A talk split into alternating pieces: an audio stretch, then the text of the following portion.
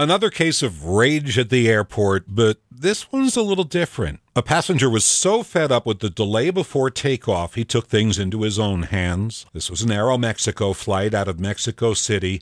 Instead of taking off for Guatemala, the jetliner sat on the tarmac and baked. Passengers were sweltering, the air grew stale, and after three hours, one guy had enough. He opened the emergency exit and took a walk on the plane's wing. Then, after breathing some outside air, he waltzed back into the plane. You already know what happened next. Police came aboard, they arrested the renegade, but it's what happened after the arrest that is capturing the world's attention. Another passenger scrawled a handwritten statement in a notebook, thanking the man for opening the door, complaining the airline endangered the health of passengers. The author of the note proclaimed that this wing walker saved everybody's life. And here's the twist 77 fellow passengers signed that note. A rebellion backing coach. I ask you, do these people sound happy? With